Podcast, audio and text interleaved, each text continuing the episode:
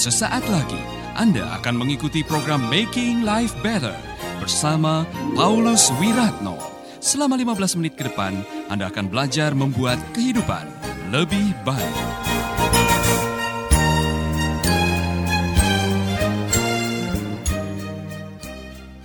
Saudara-saudara, kalau saudara waktu itu hidup sejaman dengan Yesus waktu di atas bumi, saudara akan heran. Saudara-saudara kita yang lain percaya, itu tangannya hanya bikin mainannya dari tanah lihat, itu bisa jadi burung, katanya.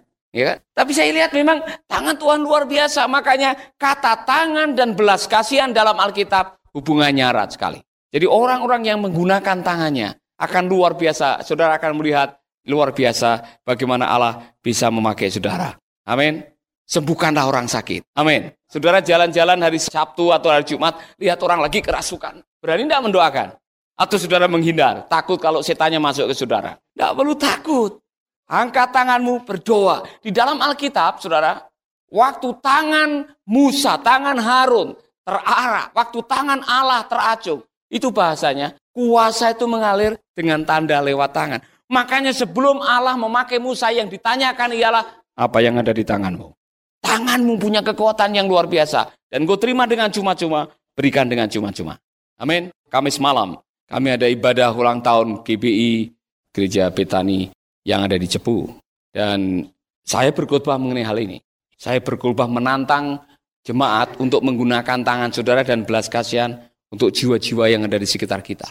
Selesai itu saya suruh mereka maju ke depan praktekan. Saudara ada banyak orang yang maju depan. Ada yang banyak yang dijamah oleh Tuhan. Kami berdoa, kami berdoa. Kami berdoa. Dan saya tidak pernah mikir setelah itu mau sembuh, mau tidak. Bagian kami adalah menumpangkan tangan, mendoakan orang sakit, dan menolong mereka. Amin. Hari Sabtu, saya dapat WhatsApp dari salah satu pengurus gereja namanya Tony Pak. Ada kesaksian luar biasa. Butini yang sudah sakit kanker rahim satu tahun. Waktu didoakan itu, pulang Kira-kira dalam waktu 24 jam, tiba-tiba tumornya, daging kankernya yang ada di rahim keluar. Dalam bentuk gumpalan daging. Saudara percaya enggak? Saya enggak percaya. Makanya saya panggil butininya. Bu, tolong benar enggak? Beri kesaksian pada hari Minggu ibadah, datang. Betani Blora. Dia datang dengan membawa surat dari dokter, surat rujukan dan sebagainya. Bahkan hasil USG-nya itu ditunjukkan. Benar saudara memang di perutnya ada gumpalan hitam. Kemudian ada surat rujukan untuk operasi, kanker dan sebagainya. Dan dia bersaksi, ceritanya selesai didoakan itu, tiba-tiba sakitnya hilang. Biasanya seperti kram. Kalau duduk, kalau nyuci, dia selalu kram dan meleleh. Darah meleleh. Selalu ada darah yang meleleh seperti wanita yang menderita penyakit kanker rahim 12 tahun lamanya. Mirip seperti itu. Tiap hari. Dulu dia dikerja di Malaysia, dia dipulangkan oleh karena penyakit itu. Tapi karena pertolongan Tuhan, saya tidak percaya. Dia tunjukkan fotonya. Ini pak fotonya. Ini jatuh sendiri. Saya injak-injak itu daging. Itu bukan darah, itu daging. Saudara-saudara, sebab bagi Allah tidak ada yang mustahil. Nah saya merasa bukan saya yang menyembuhkan. Tugas saya hanya menumpangkan tangan dan meyakinkan bahwa Tuhan bisa melakukan. Saudara-saudara itu tugas saudara. Sembuhkanlah orang sakit. Lenyapkanlah segala kekuatan jahat. Itu tugas saudara. Dan karena saudara menerima dengan cuma-cuma dari Tuhan, maka berikanlah dengan cuma-cuma. Jangan kemudian setelah saudara dipakai oleh Tuhan, besok bikin kartu nama. Ahli pengusiran setan. Spesialis dalam kanker rahim. Di belakangnya ada nomor rekening. Ya, kemudian ada tarif. Doa dan konseling satu jam 350 ribu.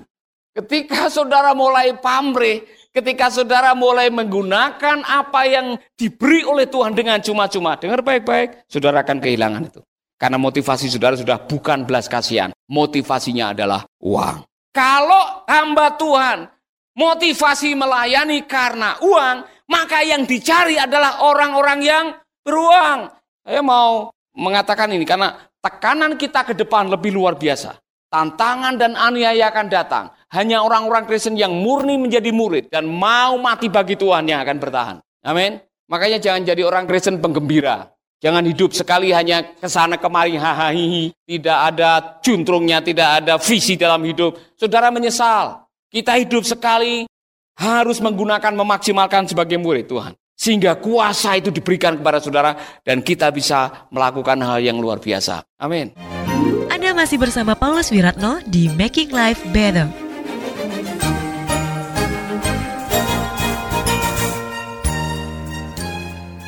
Saya mengatakan, mari kita menjadi radikal buat Tuhan Yesus.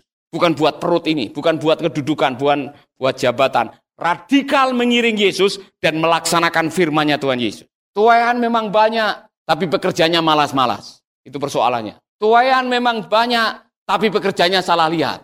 Yang dilihat yang kaya-kaya saja, yang miskin-miskin tidak dilihat. Saya diberkati oleh Tuhan, dan istri saya diberkati oleh Tuhan. Waktu ulang tahun di gereja Cepu ini, ada pemandangan yang beda dari yang lainnya.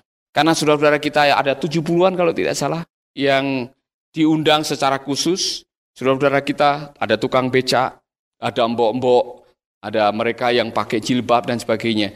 Ibu Yeye bisa bersaksi sedikit. Apa yang Tuhan gerakan sehingga engkau mendatangi tiga orang itu? Waktu saya duduk di depan, saudara tahu kalau kita duduk di depan ini kan seperti ini saya bilang reserve. Ya saya bilang sama si Grace, tulis reserve. Itu artinya VIP. Artinya itu penting, artinya oh, itu penting. spesial, ya kan? Di depan sini kalau ada tamu dan lain sebagainya kita tulis reserve, reserve, reserve. Dua bangku ini kalau bisa reserve karena orang-orang penting yang akan duduk di situ. Kami di kelompok sini pendeta-pendeta semua keren-keren, bagus. Ini pendeta senior, bagus ya. Tamu pasti di depan, ya kan. Pembicara, pendeta terhormat pasti depan. Deretan sana mulai dari dua ke belakang. Terus ada kursi kosong sederet di sini. Nggak banyak, dua sudah diisi, tiga ada tiga kursi di situ. Tiba-tiba datang masuk, saya kaget. Saya kan duduk di sebelah sini, kemudian mereka akan duduk di sini. Jadi mereka dari belakang gitu sama si pembawa tamu ini dipersilahkanlah duduk di situ. Mereka pakai celana pendek atau celana panjang tapi lusuh. Ya tukang beca, gaya tukang beca. Kemudian pakai sendal jepit, kotor. Kemudian mereka masuk aja mereka tuh takut-takut gini kan takut-takut karena semua orang dalam pesta ini bagus bajunya semua siap dan banyak di situ orang kaya Ya, semua hiasannya tuh nggak palsu, asli semua saya tahu. Jadi mereka masuk, terus dipersilahkan duduk, silakan duduk di depan. Dia duduk aja cuma aja yang yang nempel gitu ya, karena takut-takut di situ kalangan hebat semua orang-orangnya. Saya waktu Pak Paulus khotbah, pimpin pujian di atas, semua saya tuh nggak tenang, saudara. Tuhan itu berbicara memberkati saya luar biasa. Ini gereja bagus sekali ya. Orang-orang yang seperti ini yang ditampilkan dimajukan ke depan. Kebanyakan orang yang ditampilkan depan itu bukan orang-orang miskin atau orang-orang yang terlantar seperti ini, tapi mereka justru yang diutamakan duduk di situ. Saya nggak tahu mereka sengaja atau tidak sengaja karena memang sudah penuh. Tapi itu memberkati saya luar biasa. Itu Wah, sukacita yang nggak bisa dibayar pakai uang buat saya. Wow, ini nih, karena teman-teman saya kan tukang parkir, tukang koran. Jadi saya pikir sama nih hatinya sama saya gitu kan. Wah, saya senang kalau ada orang-orang itu di dihormati. Jadi wah senang sekali, roh saya wah senang sekali. Saya mau maju foto kan enggak enak kan ya. Jadi saya foto tuh cara-cara saya bagaimana ini gembala sidang yang sebelah saya sudah bolak-balik lihat saya ini Opo iki orang lagi pujian apa segala macam kok sibuk ngambil. Saya pengen ngambil foto yang bagus yang gitu kan. Supaya saya mengingatkan saya ini udah diberkati. Jadi saya kepingin memberkati mereka.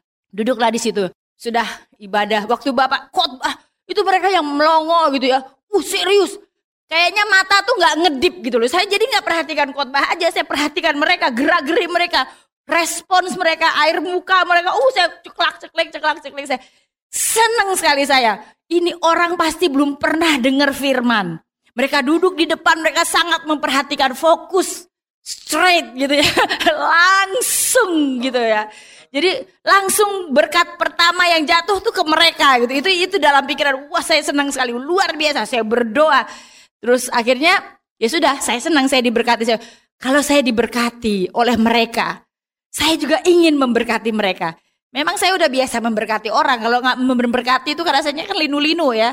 Jadi Tuhan gerakkan saya, berkati mereka, berkati mereka. Ditambah lagi di dalam sepanjang perjalanan saya udah bertanya-tanya, ini rumah bolong-bolong, lapuk dan lain sebagainya ini kayaknya nggak ada lampu juga gitu kan. Itu siapa yang punya ya? Jadi tadi pagi yang sepanjang perjalanan itu saya memikirkan siapa yang punya rumah itu. Malam itu saya berpikir, jangan-jangan mereka yang punya rumah itu. Betapa miskinnya mereka gitu loh, betapa susahnya mereka. Waduh kasihan. Jadi tergeraklah hati saya gitu. Jangan-jangan mereka yang tinggal di rumah gubuk-gubuk penderitaan itu ya. Saya mulai masukkan tangan saya ke tas saya saya mulai hitung satu dua lipat satu dua lipat satu dua lipat saya bilang Tuhan kalau saya kasih ini mereka tersinggung nggak ya pikir juga ya mereka nggak semua orang mau menerima berkat seperti itu. Jadi saya pikir pikir pikir akhirnya saya melakukannya mereka sudah pergi sana keluar saya kejar mereka Pak Gusti berkayo, apa Gusti berkayo gitu. tak salaman. Iya ya, dia mau lihat saya, saya cepet-cepet lari. Saya nggak mau dia lihat saya nanti dia kejar saya, dia minta lagi kan saya repot ya. Jadi segitu aja cukup udah ya. Saya, terus saya bilang sama bapak, terus bapak bilang, wah malam kita mau tidur saya sharing. Kemudian bapak bilang, kira-kira apa yang sedang mereka pikirkan ya malam ini? Waktu mereka menerima berkat itu, kira-kira apa yang mereka pikirkan? Saya bilang, sukacita yang mereka beri buat saya tidak sebanding dengan sukacita yang mereka terima. Jadi harus kita lebih lagi memperhatikan orang-orang seperti itu. Mungkin hari itu istrinya sakit, saya nggak tahu. Mungkin hari itu mereka nggak punya beras, saya nggak tahu. Tapi yang pasti mereka senang dan mereka akan berdoa buat saya terus menerus. Bapak bilang betul, kita tahu mereka pasti nggak habis memikirkan bagaimana cara Tuhan memberkati mereka. Dan saya percaya bukan malam itu saja, tapi mereka akan kembali ke gereja itu karena mereka tahu di gereja itu ada jalan keluar. Di gereja itu mereka merasa sukacita. Amin. Saudara-saudara, saya diberkati oleh gereja itu karena memang cabangnya 11. Dan saya bertanya, apa strategi almarhum Pak Budi untuk membuka gereja? Beli nasi, duduk dengan orang di trotoar, dengan orang yang miskin, bagi nasi, sambil makan bersama, dia bersaksi. Dari situlah muncul kelompok-kelompok doa yang jadi FA, yang kemudian jadi gereja cabang.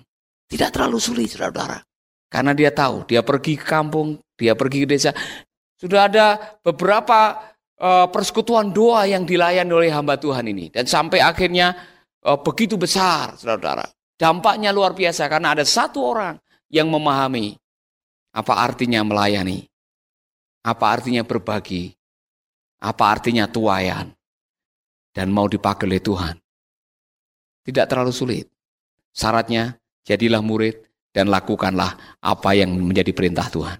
Mari kita berdoa. Bapak kami mengucap syukur. Jadikan kami anak-anakmu yang peka. Dengan apa yang sedang terjadi di sekitar kami. Tuayan memang banyak. Berikan kami hati yang peduli untuk mereka yang sedang siap untuk dituai. Mereka yang lemah, mereka yang sakit, mereka yang terikat, mereka yang terbelenggu, mereka yang sedang membutuhkan kabar baik. Itulah mereka yang adalah tuayan yang membutuhkan pertolonganmu Bapak. Jadikan kami umatmu, muridmu yang mau dan taat melakukan apa yang menjadi perintahmu.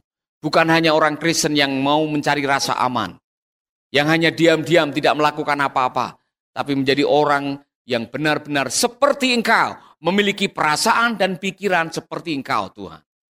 Ketika kami melihat orang banyak yang terlantar, mereka seperti domba yang tersesat. Tuhan ajari kami. Amin.